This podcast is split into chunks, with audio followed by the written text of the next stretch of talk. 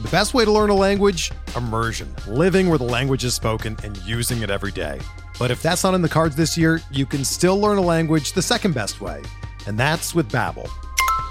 Be a better you in 2024 with Babbel, the science-backed language learning app that actually works. Don't pay hundreds of dollars for private tutors or waste hours on apps that don't really help you speak the language. Babbel's quick 10-minute lessons are handcrafted by over 200 language experts that help you start speaking a new language in as little as 3 weeks. Babbel's designed by real people for real conversations, and their tips and tools are approachable, accessible, rooted in real-life situations and delivered with conversation-based teaching so you're ready to practice what you've learned in the real world. Here's a special limited time deal for our listeners. Right now, get up to 60% off your Babbel subscription at babbel.com slash bluewire. That's 60% off at babbel.com slash bluewire, spelled B-A-B-B-E-L dot com slash bluewire. Rules and restrictions apply.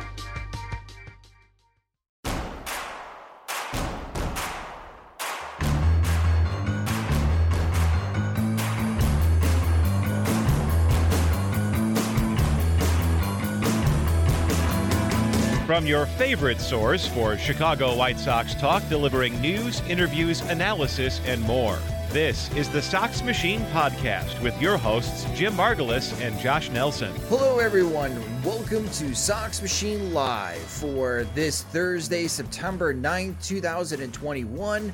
I am Josh Nelson, joined also by the managing editor of SoxMachine.com and the co host of the podcast. It's Jim Margalus. And hello, Jim. Another series for the Chicago White Sox in Oakland.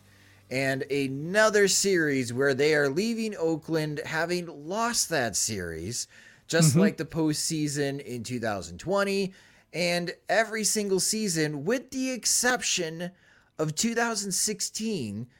That was the last time the White Sox won a series in Oakland. Do we know why Oakland is such a pain in the neck for the White Sox to win games there? Well, for four of those seasons, or at least three of those seasons, 17, 18, 19, the White Sox weren't trying to win. so really, it's a matter of just the last, you know, 20 and 21. So I don't think it's that big of a deal. You know, like the, I don't think it's a hex or anything like that. I think when you have Jimmy Lambert, Dallas Keuchel, and Reynaldo Lopez starting three games and win one, that sounds like it makes sense. Yeah, but they pitched well. Yeah, but I'm just saying, like when you talk about the odds before the, you know, when you're trying to first guess it before the start of the mm. series, and the way it works out is one out of three, regardless of just how it happens. You know, um, that that's why I don't think it's that big of a deal or requires like greater digging. I think it's just more of a matter of things not lining up. Like in this case, the rotation didn't line up to give the White Sox their best chance. It was certainly sufficient, uh, but then when you have like a, a getaway day lineup that includes Andrew Vaughn batting fifth, given the way he's struggling, and and uh, Billy Hamilton and Seby Zavala and Danny Mendick, you know, bringing up the rear. That's just that's a lot of rear. That, that's a lot of junk in the trunk in the lineup. well, the White Sox are 80 and 60 now. Uh, they have 22 regular season games remaining as we are we're inching closer here, folks. The magic number for the Chicago White Sox is at 14 as we are streaming live for those that are watching on our YouTube page at youtube.com slash Sox Machine. For those that are watching on Periscope via Twitter, hello. For the few folks watching on Twitch, what's up? Uh, Cleveland is currently leading Minnesota, so it looks like that magic number is going to be un change. But the Minnesota Twins did the White Sox a solid as they won the first three games of the series to really shrink that magic number for the White Sox as they get closer and closer to clinching a spot in the postseason and clinching the American League Central for the first time since 2008, which is it's way too long. But anyways, that's a, that's a time for another discussion. But after this series against the Oakland Athletics, uh, the White Sox are hoping to get some good news for the upcoming series at home against the Boston Red Sox. We'll touch on that good news.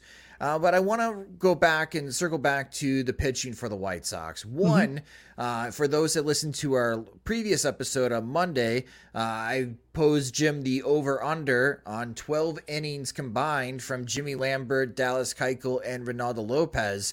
Uh, and they went over, Jim. They, mm-hmm. they all made it at least five innings. Uh, Jimmy Lambert allowed a lot of hard contact, a lot of loud flyouts, which maybe at Guaranteed Rate Field probably ends up as home runs, but they do not at the Oakland Coliseum, especially at night. Uh, and Ronaldo Lopez, I, I feel like the young pitchers pitched well. Mm-hmm. Dallas Keuchel was fine. How would you grade the starting pitching from the White Sox in this series? I think, you know, Lambert, he used the strategy that the park afforded to him, which is big park, big foul territory. Um, you know, let them hit it. Don't get yourself in trouble. Make them get you in trouble. And he didn't. And and the, and the times that he got, uh, you know, maybe his back against the wall, he was able to punch himself off the ropes and did fine. I think Keuchel, same thing. Like only walked one batter, hit one batter, but like he was in the strike zone, around the strike zone, not getting into too deep of counts and uh, you know, getting behind in the count because of nibbling. He was attacking, and I think you know, had Tony La Russa uh, been happy with five innings, I think we might have had a different impression of his start. But you know, he got greedy, and you know, with them only provide with the offense providing only one run for him, like that's also you know water under the bridge, or like didn't come back to bite him. It's just more a matter of like, well, it made a comeback harder, but based on the way they hit the last two games, like Keuchel is fine, and I think at this point in the season, if you're not counting on him starting a postseason game or even being on the postseason roster, like fine is sufficient. Like I think for his season, it's more about trying to figure out whether there's something he can take with him going into 2022. I don't think this season really there's anything for him, given that mm-hmm. the games are largely unimportant at an individual level. Lopez, I think what I wanted to see from him was the velocity sticking, and it did. He averaged 96 with his fastball, is down to like 93, 94, which made me worried, but he seemed to bounce back from that. So, you know, they didn't strike out many hitters. They, you know, forced Oakland to put the ball in play.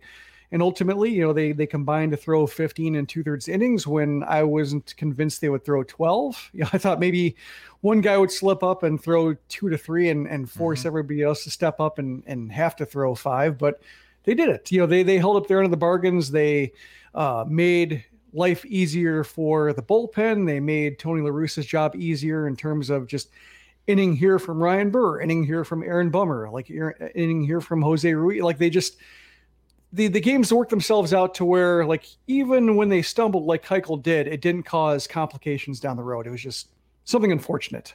Yeah, the White Sox on the run prevention side only allowed 11 runs in these three games against the Oakland Athletics. And when you're facing a good team like Oakland on the road, and in three games you only allow 11 runs, one would think, hey, you could steal that series. Uh, especially with Lopez. Uh, Lopez's errant pickoff throw really cost him two runs. Uh, Starling Marte is super fast mm-hmm. and scoring all the way from second base on that throw. But the his free agency behind, is going to be fascinating, I think.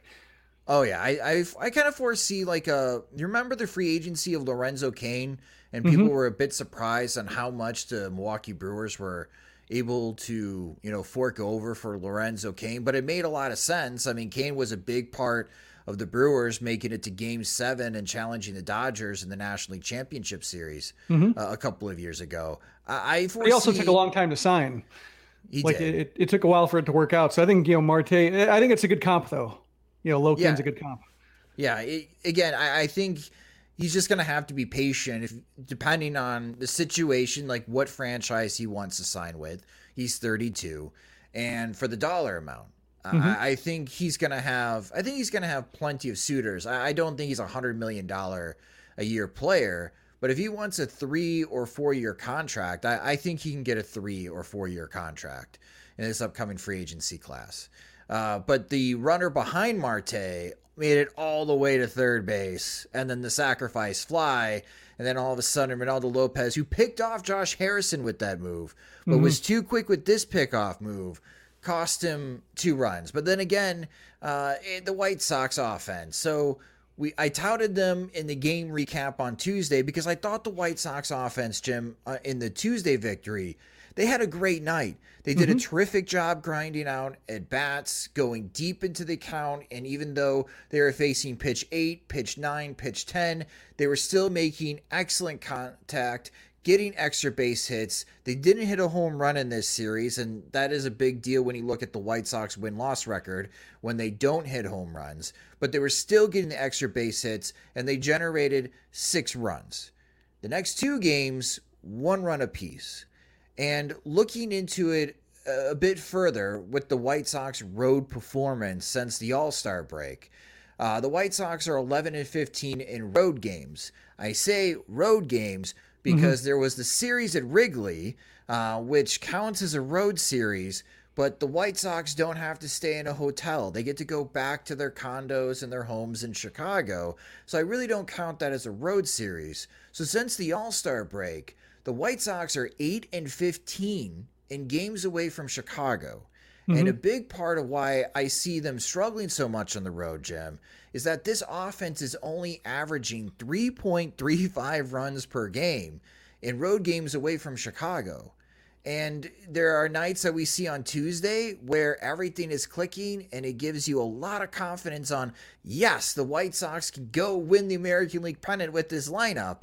And then you watch the next two days and it's like, what's going on? And I understand the excuse on Thursday that people say that this is the Sunday lineup we saw a lot of Sunday lineups in the first half of the season, mm-hmm. and that offense did not perform that poorly.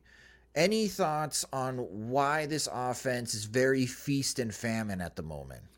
Well, I think you mentioned one reason, which is uh, on Twitter. You mentioned that you know guys with good sinkers, uh, yeah. you know whether it's changeups, whether it's drop like pitchers pitches with downward movements that can get hitters to swing over the top of it. The White Sox can get in ruts where they just keep putting the ball on the ground, and I think that's a bad combination. I think it's also a case where with Oakland, you know, not hitting a ball out. You know, they have a disparity right now: 94 homers at home, 71 away. So they're, you know, they're they're deep in the red when it comes to home runs, home and away, and just lacking that instant offense, needing to cobble together those good plate appearances that end with either you know the line drive into the gap or you know finding a hole in the infield. It's just when the balls don't find holes in infield.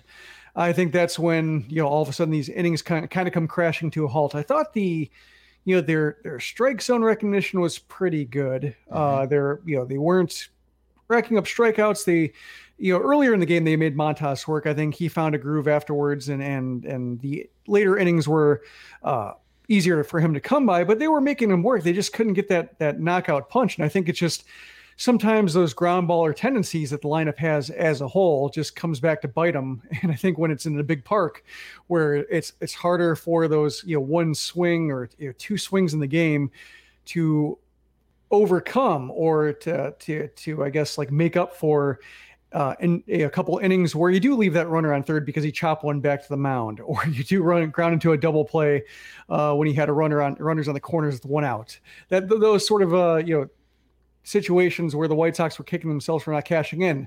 Um, you, you, tend to forget about those when you get a homer two innings later that provides the two runs that you lacked when you weren't maybe expecting them. But right now, with the way the White Sox offense can be against guys with like sinking stuff uh, I think there's uh you know, there's a lot of like painstaking handcrafted innings that you know just take too long to come together like kind of like a slow developing play in football just like you yeah, need the yeah.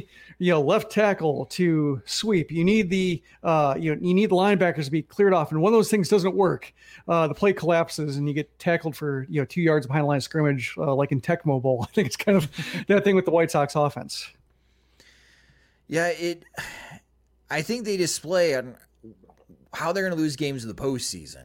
Mm-hmm.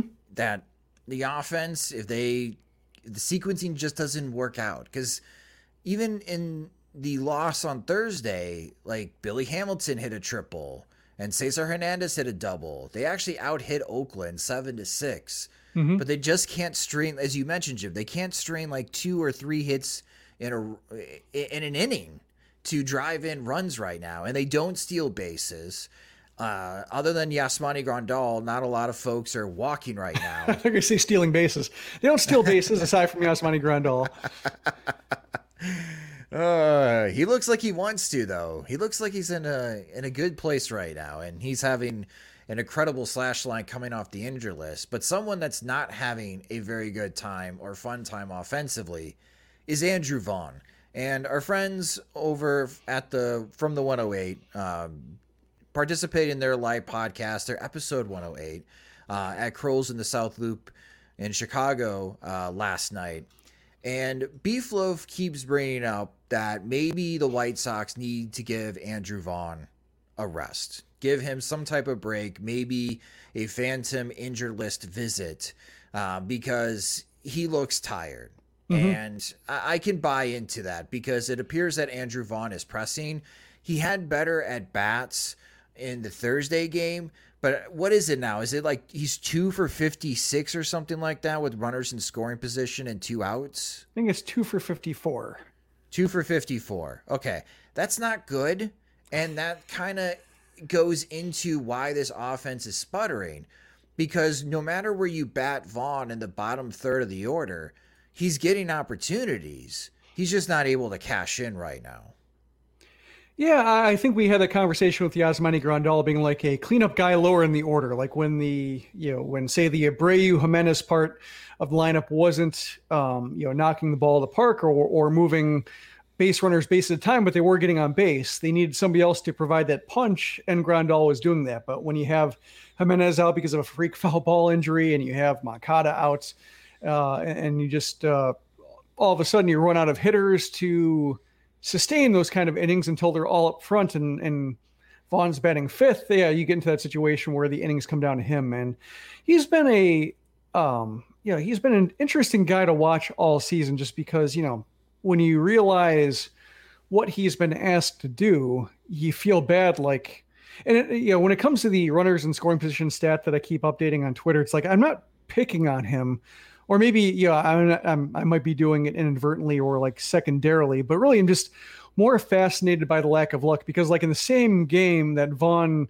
goes 0 for 5 and strands 8 like Brian Goodwin's bat explodes but he still drops one behind first base like you know maybe 20 feet into the outfield grass to get uh, a two run single. And that's the kind of luck that Vaughn isn't getting like that's the kind of luck you should be able to hit into once in a while when you're not striking out the way that like Vaughn avoids striking out. Like his strikeout mm-hmm. rate's fine. He just, for whatever reason, just does not have the right contact for the situation. And, you know, I remember watching him earlier in the year and just thinking like some of his best contact died in the warning track. And, you know, part of that I think could be just, you know, maybe being more the defensive mode, his kind of like general hitting skills not being geared for power, maybe not having the confidence in his swing to summon the power uh, in game the way way he might like two years from now.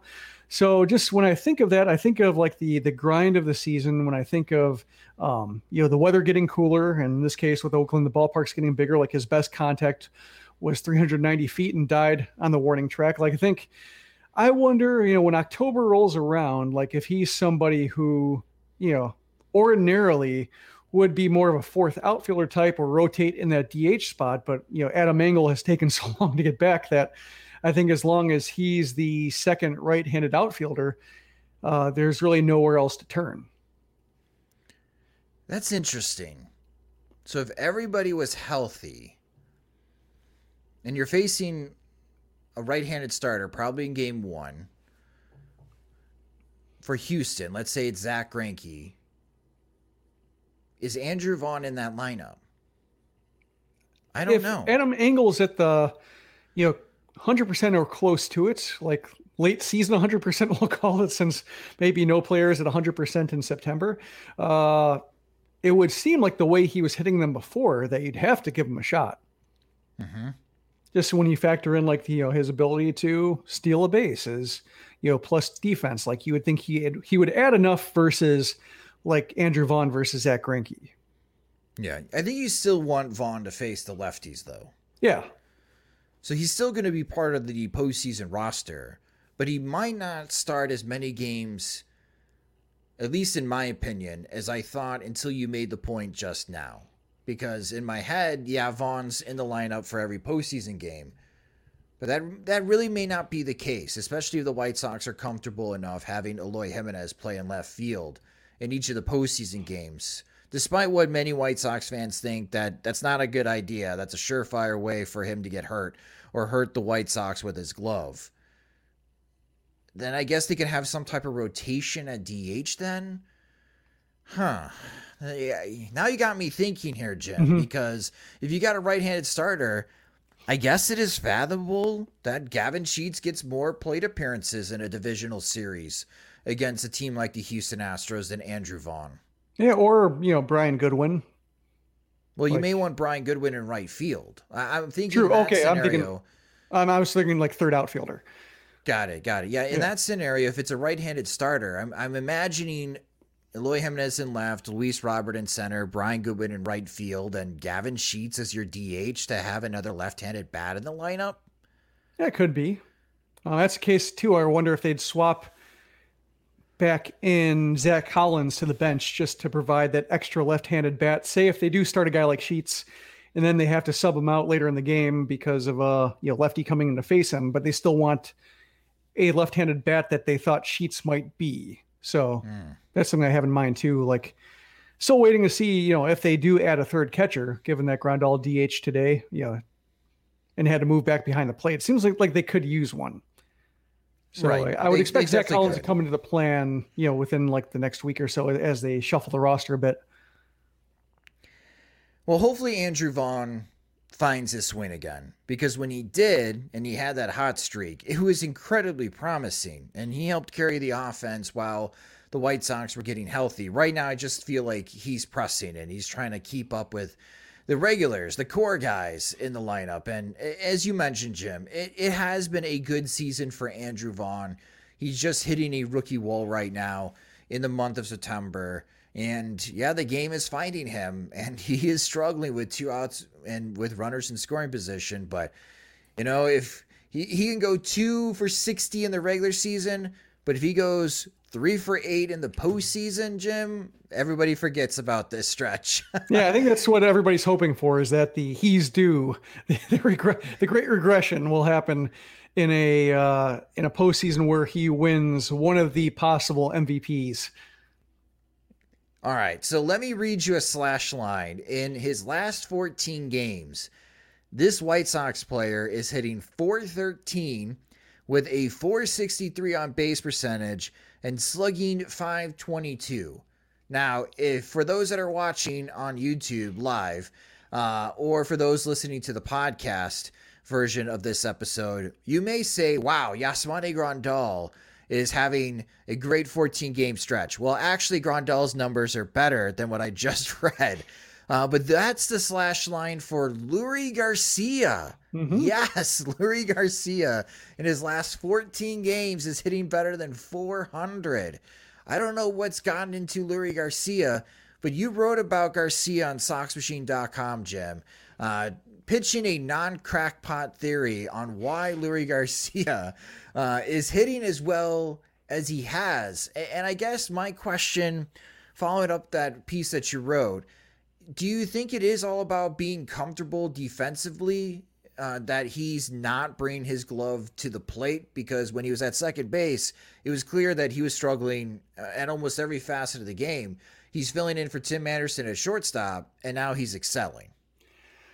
No, I was mainly, yeah, I, I had to put non crackpot in the headline, which is always a great uh, indicator that uh, you're really feeling solid about your idea. But for those who didn't read the post, uh, I recommend you do so because everything I write is great. But beyond that, like there's a chart that talks about um, just his slash lines based on what positions he plays. And when he's playing on the left side of the infield, shortstop, third base, he's batting over 300. His on base percentage is in the high 300s. He's slugging 464 as a shortstop. He's slugging 379 as a uh, third baseman. Uh, and this is over the course of like his time as like the super utility guy, like two seven, 2017 on. Like beforehand, he was also a super utility guy, but not really super, just more of utility. Uh, but that's 2017 is when his bat showed up and was really like a feasible player to carry on a, uh, a bench for an entire season. But when you look at the other positions, center, second, right, left, like that's when the numbers become more ordinary. And you know, my thought looking at center field line, which is where he has the most playing time by far, more than twice the amount of uh, plate appearances against any other position.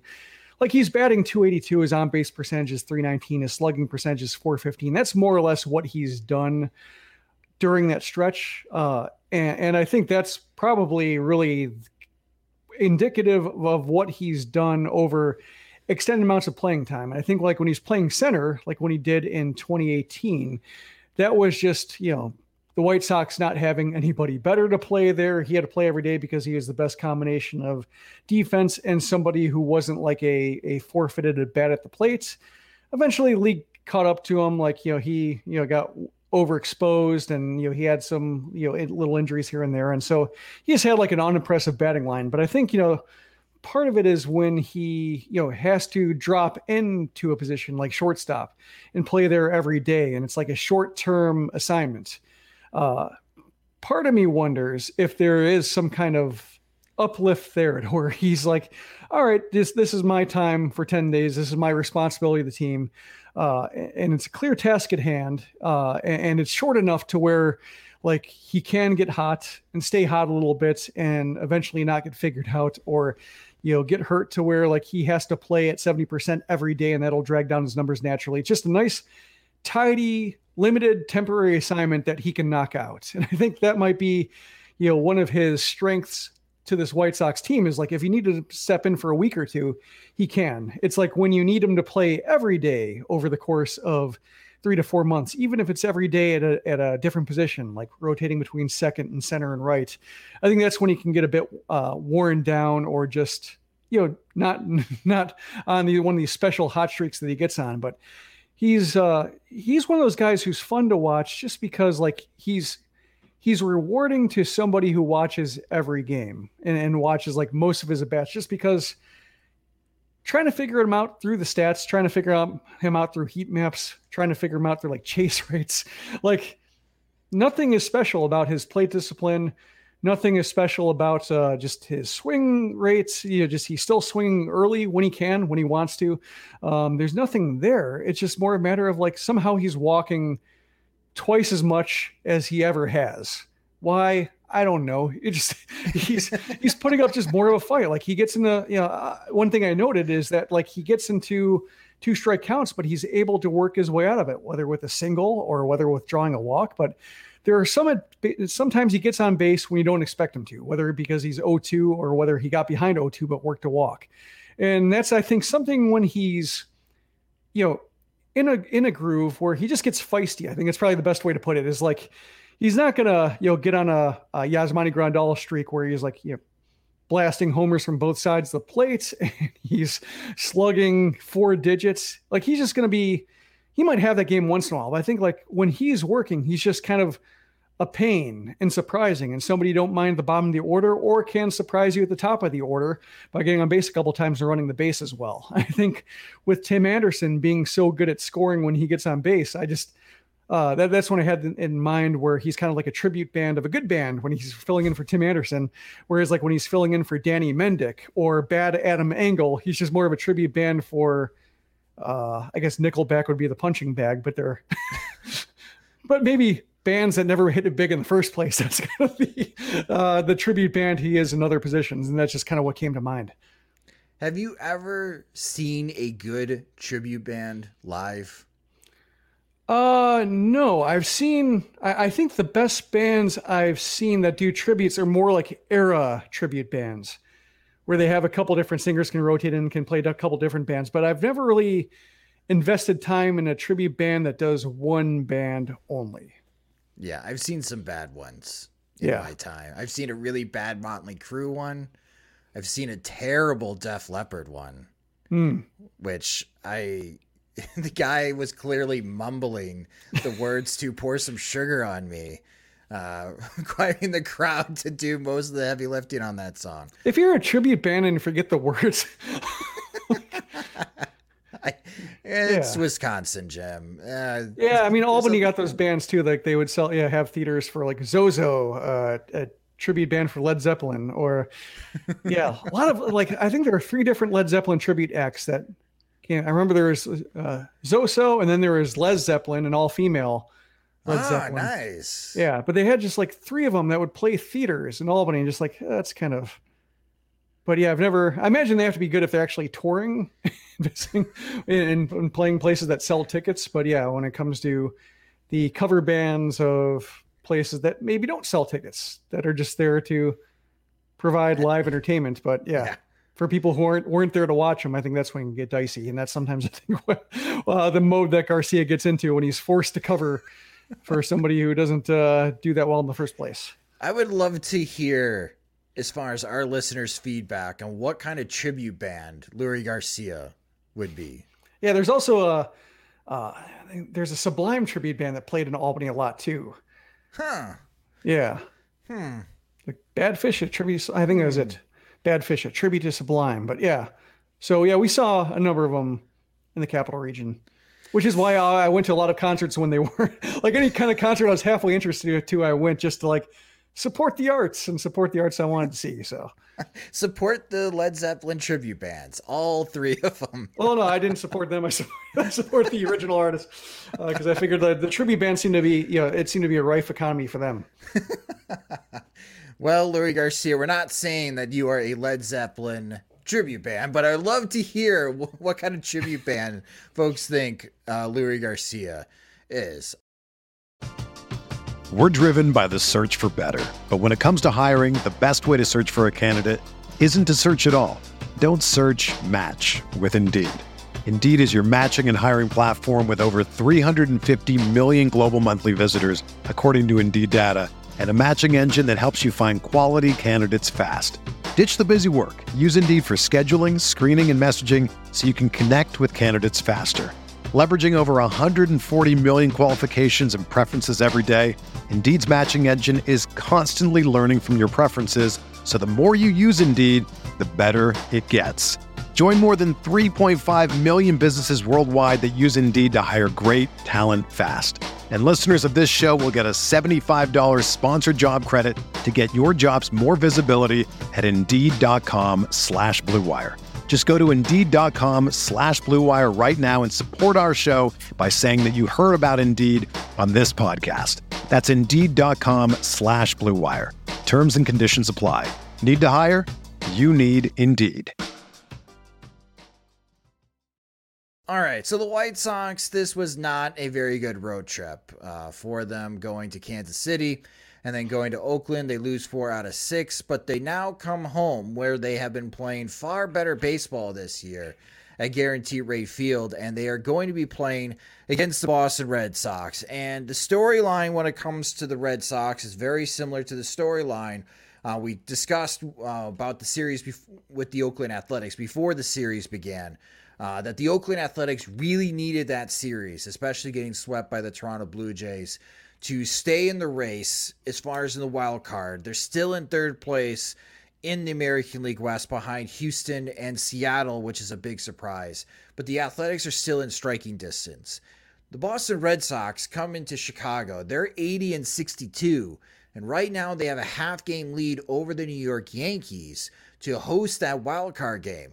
Now the Yankees are getting beat up as we are streaming live on youtube.com slash Sox Machine by those Toronto Blue Jays who have already won seven games in a row. Uh, last I checked the scoreboard, uh, the Blue Jays were winning against the Yankees. It's They're tied at two. it.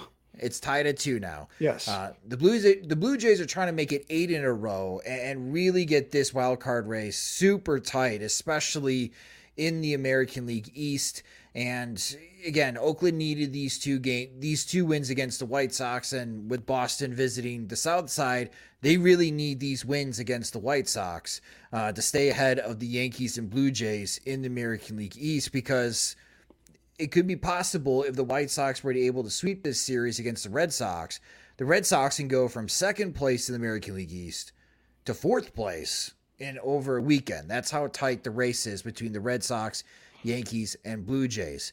Uh, let's take a look at the probable pitchers for the White Sox in this series, and there could be some good news. Uh, again, right now, this is not confirmed. These are just the probable pitchers, but this is based on the pregame press conference from Tony La Russa. The Chicago White Sox could be getting both Carlos Rodon and Lance Lynn for this weekend series. It is confirmed that Dylan Cease is going to be making the Saturday, September 11th start. That's a 6:10 p.m. Central Time start, so a Saturday night start against the Red Sox. Friday night, it looks like it's going to be Carlos Rodon. And then Sunday, it's going to be Lance Lynn. And in that Lance Lynn start on Sunday, it is against old friend Chris Sale for the Boston Red Sox. And Chris Sale has been pitching really well for the Red Sox since coming off the injured list with his Tommy John surgery, uh, rejoining the Boston Red Sox halfway through the season. All right, Jim. So, again, like I mentioned, the Red Sox really need this series. Mm-hmm. And for the White Sox, they're getting some good news. The White Sox need to get healthy. Uh, we've talked about it. Their health is priority number one. Trying to get home field advantage over the Houston Astros is priority number two. Uh, and if they can get Carlos Rodon back, if they can get Lance Lynn back, that's great news.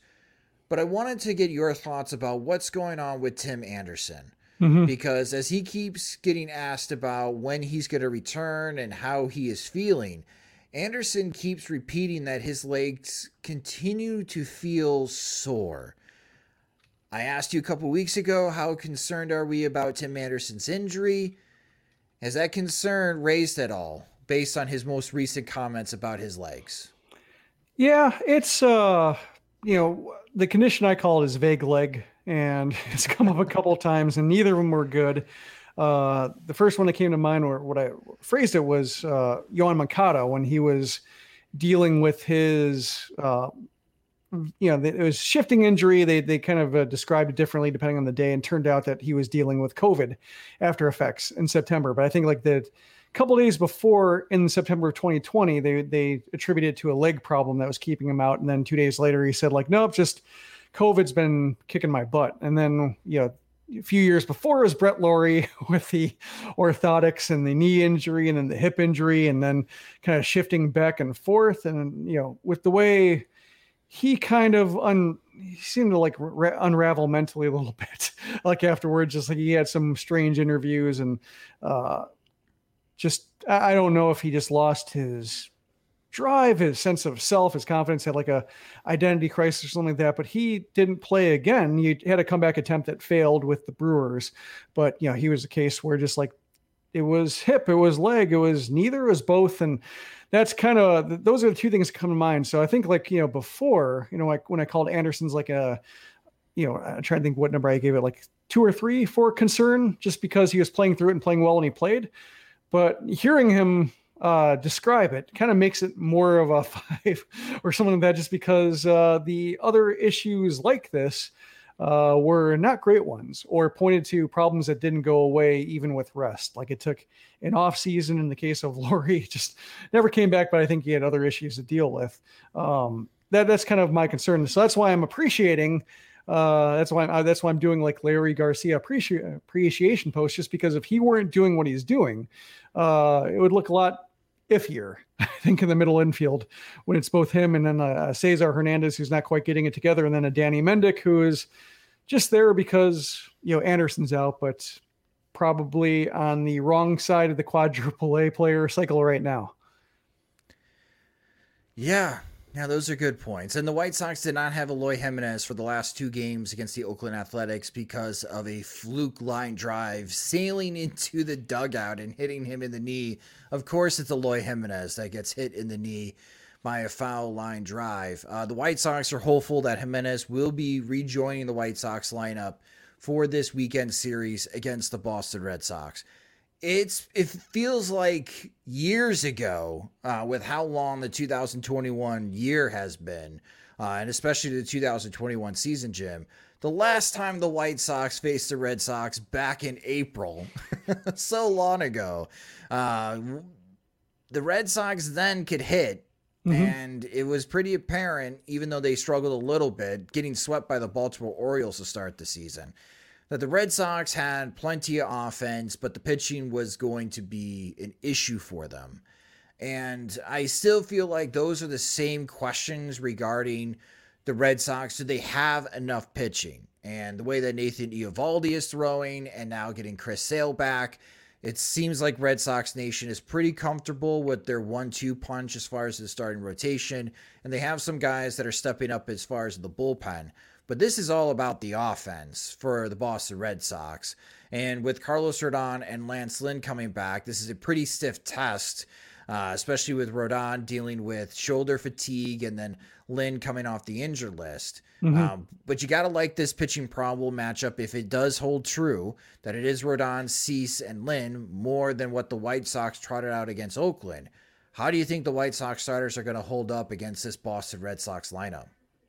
I think it's uh, you know, it kind of reminds me a little bit when we were talking about Jose Abreu and how he always shows up in August and thinking like that's a lot of pressure to put on a guy when you're thinking like, oh, you know, four months of the season and you're having a so-so year and you're the heart of the order and you think, oh, you know, just wait till the fifth month. just that builds up a lot of pressure and then he delivers. And I think it kind of feels like a similar kind of pressure here, just with the how inspired the play has been as of late to have like, whoa, they're waiting for Rodon, they're waiting for Lance Lynn, they're waiting for Lucas Giolito, they're waiting for Tim Anderson. You know, Eloy Jimenez got hit. That's another blow. Adam Engel, like they have all these guys who you know they can rattle off coming back and can theoretically help, but you know, given that they're injuries, that it's September, like you never quite know. So I think it would um, know, it, it's kind of incumbent on the White Sox starters, especially I think, you know, Lynn Giolito. Rodon, I think, you know, if he's given the White Sox what he could possibly give them this year, uh, it's hard to complain based on the preseason expectations. Just more unfortunate that he couldn't see it through in peak form and they just have to manage the more mortal version for the rest of the way. But when it comes to Lynn and Giolito, I think it's, you know, important for them to, if they don't quite show up for this start because they're on a pitch count or they're going to have very conservative hooks, like by the second start, uh, I think that's when you want to see him come back. So, you know, while that extends the, you know, built in excuses for another three days, when I think a lot of fans are already a little wary that they've been playing, um, you know so compromised and so shorthanded slash flat for so long that it, it, they could worry about setting in. But I would think this is like the last weekend where they can blame. You know they can they can legitimately point to players they're missing, uh, players that are uh, lacking or need to get back up to speed, and then I think by next week, that's when I think it gets real again. And then finally, we'll conclude this episode talking about the old friend, the Condor, Chris Sale, making his first return to the South Side since his May 3rd, 2019 start, in which Sale pitched six scoreless innings, striking out 10 White Sox hitters, walking just one, and only allowed three hits. This 2021 lineup is far better than the 2019 lineup that Chris Sale faced uh, in the south side of Chicago. Uh, but how do you feel about Sale's chances against the White Sox here uh, in his return back to Guaranteed Rate Field? Well, I think he's, you know, the ERA is fine. Um, you know, he's we've seen him be tough without his best velocity in, in years where he was intentionally throwing slower. So the fact that he's not hitting high 90s like he was with his peak with the White Sox, like his peak in Boston. Um, that doesn't necessarily mean it's going to be easier, but uh, it, it, seems like you know maybe the Sean Manaea start is kind of a indicator of what might lie in store if the White Sox are again shorthanded. Like if Moncada isn't making starts against lefties, if Andrew Vaughn is still in there and struggling, like I can see the Sean Manaea start being a template. Uh, but uh, I am I'm looking forward to seeing Sale again. Like I'm, I'm somebody who wants him to get in the Hall of Fame. Like that's just generally where I'm at with him. Uh, like I know that he didn't always conduct himself well professionally when it came to the White Sox. I think personally he was good with fans. He was uh, good when it came to his duties on the mound. Like he he did what he could for the White Sox. I think he was maybe not the leader they needed. And I think he was somebody who got elevated by a leadership vacuum. And thus, like his flaws were, you know, like when he got to the Red Sox, like they had a, a hierarchy that could basically allow him to be mad in the dugout and people could just shrug at him. just maybe not take it too seriously and they could like look at Mookie Betts and say like what do you think and and and, and take his cue for things rather than like you know be counting on Sale to be the tone setter or uh you know somebody who destroys the tone because he can't set one. But uh, you know, if he fares well, like I enjoy seeing him pitch well. So that's a case where uh, I'm not going to be mad because I always I like seeing him do well. Like I would like to see him you know, watching the Hall of Fame inductions uh, this week. Like I would like to see Sale get one of those because like he's still the most dominant pitcher I've ever seen in an everyday season. Like I know the way Red Sox fans talk about Pedro Martinez, like Sale didn't quite get to that level, but start to start, he felt like he, he could make anything possible. Like, you know, 15 strikeouts, a no hit bid, just uh, insane swings and misses. Like he was always that kind of appointment viewing. So like, I want to see him. I wouldn't mind seeing if he stumbled against the White Sox and they they wrecked him, but like I want to see him come back and get back to full strength eventually. And if it happens to be like he looks like a full strength sale right now, just yeah, uh, I'm I'm happy for him personally. Yeah, the circumstances have changed for the White Sox since that trade because now Moncada's in the everyday lineup like he was in 2019. Uh, but now Michael Kopech is part of the bullpen, the, the two players the White Sox got for Chris Sale.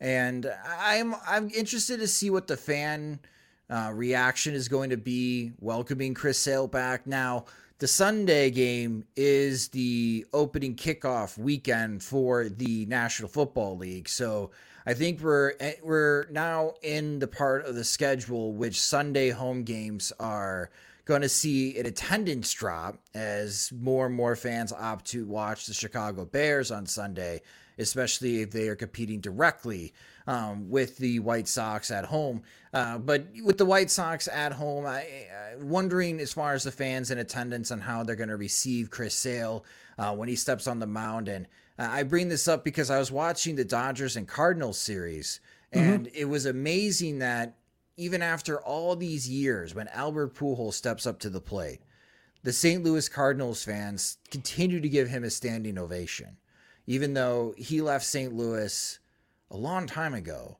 Mm-hmm. And it, it is uh, it's interesting because I could see Chris Sale getting a lot of booze. I, I don't think I think you're in the minority, Jim, for most White Sox fans when they think about Chris Sale. Like you are very appreciative about everything that Sale did in a White Sox uniform when he was on the mound. I had but, to watch him. But most White Sox fans still look at him as the guy that cut up all the jerseys, mm-hmm. not the guy that set the new single season strikeout record or had that insane 10 plus strikeout streak uh, during the years and being one of the most dominant pitchers in the American League wearing a White Sox uniform. I, I think White Sox fans have mostly forgotten about that. And they just remember him having Adam and Drake LaRoche's jersey in his uh, locker during spring training. multitudes. And cutting up a bunch of uniforms. And I, I think that's unfortunate. Yeah. But, uh, you know, one thing is the Bears play Sunday night. So. Oh, that's right. I forgot. Yeah, I don't even so, know the Bears schedule.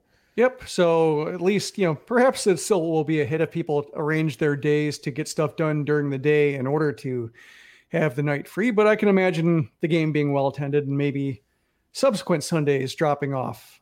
but uh, yeah, I think uh, if the White Sox, you know, you know, dinged them for six runs over four innings, and the the crowd got to chant them out to uh, "Na Na Hey Hey," and uh, uh, you know razz them on the way I'd Like that's fine. I would enjoy that too. But I think either way, uh, wouldn't say I win, but you know, just I'm happy for the pitcher. Yeah, I, I don't think he's getting a standing ovation when he's on the mound before he throws the first pitch in the bottom of the first. Yeah, inning. I think the thing with Pujols though is because he went to the American League team. Like I think it's easy for him to disappear for years at a time. Uh, and then you know he might come back to you know Busch Stadium once every four or five years. So I think that's probably why it's easier to give him a standing. Also, you know the fact that he, uh, yeah, he made the Cardinals' decision to not retain him look smart. Probably makes it easier too. Whereas Sales had some accomplishments. He's won a World Series. Like yeah, perhaps him pitching well still and delivering for a team that won it all. Like that could mean like just maybe make it a little bit of a uh, where the White Sox don't feel as indebted to him, or like yeah. maybe just the the the uh, like oh he pitched for somebody else, so he doesn't need us anymore. Maybe, maybe the Cardinals partially just feel like kind of sad for what has happened to Pujols and just you know want to remember the fond times. Whereas for Sale, I think he can once he's back fully and limitation free from Tommy John surgery, he can probably pick up where he left off. Well, we'll see in how Chris Sale does against the Chicago White Sox, and hopefully the White Sox win this series against the Boston Red Sox. And if Cleveland continues to sputter, who knows? Maybe that magic number gets below 10 after the weekend. There is a chance of that happening, but the White Sox need to have a good weekend. The offense needs to step up big time to match the firepower of the Boston Red Sox lineup. The weather is going to be absolutely perfect in Chicago. We're looking at mid 70s, low 80 degrees. Uh, with the night cooling off a little bit, so the temperature is going to be great. It's going to be dry for all those that are going to the games this upcoming weekend. Uh, I'll see you the guys there on Saturday. It, it, should be a really fun time. So hopefully the White Sox definitely pick up their play and they at least win this series against the Boston Red Sox. And we'll recap that series on the next episode of the Sox Machine podcast that will be coming out next Monday. But that will do it for this episode of Sox Machine Live. Thank you to everyone that watched the live stream, whether that was on our YouTube page at youtube.com slash Sox Machine or on Periscope, Twitter. If you follow us on Twitter, we're at Sox Machine. You can follow me on Twitter at Sox Machine underscore Josh. And of course, the folks that are watching on our Twitch stream as well. If you don't get an opportunity to watch the live stream, no worries. Every episode of Sox Machine Live is uploaded into the podcast feed, which you can listen to the Sox Machine podcast wherever you subscribe to podcasts. If you enjoy our work and want more, think about signing up at patreon.com slash soxmachine where our patreon supporters get ad-free content uh, both as far as with the podcast and the website. They get exclusive content as well. They also get bonus po socks on the Sox Machine podcast, and they get first opportunity for the Sox Machine swag. And Jim, I know the last time we chatted about this, it was all about the pint glasses. Mm-hmm. Uh, how are we doing as far as in the pint glasses and as far as demand right now? Oh, we're doing just fine right now. I ordered plenty, so yeah, there's still opportunity to get involved. And for those uh, want to know, like if you subscribe to the 10 war tier for an entire year for the annual plan, you will get one included automatically. Uh, once I kind of uh, get another week to gauge um, response, just wanted to make sure that the, the holiday weekend was behind us and such, and people were fully apprised. Then I'll be putting some on the store, but I will probably reserve a healthy amount for supporters and make it more of an exclusive gift just to thank you for your support. Yeah, absolutely. That's awesome. We already had quite a few folks that are in the 10 war. And again, that's $10 a month, or we now have yearly plans, annual plans, uh, in which you pay for 11 months but get 12 months. So you save 9%. And I know that people have been asking for annual plans, it seems like for three years now. And we finally got them. So if you want to, if you're already a Patreon supporter and want to upgrade your account to an annual plan, you can do so. Uh, or if you just discovered Sox Machine and you're like, hey, I want to help these guys out, go to patreon.com slash soxmachine to sign up today. Sox Machine Live is a production of SoxMachine.com, your home for all things Chicago White Sox baseball and part of the Blue Wire Podcast Network. Alongside Jim Margalus, I am Josh Nelson. Thanks for watching and listening.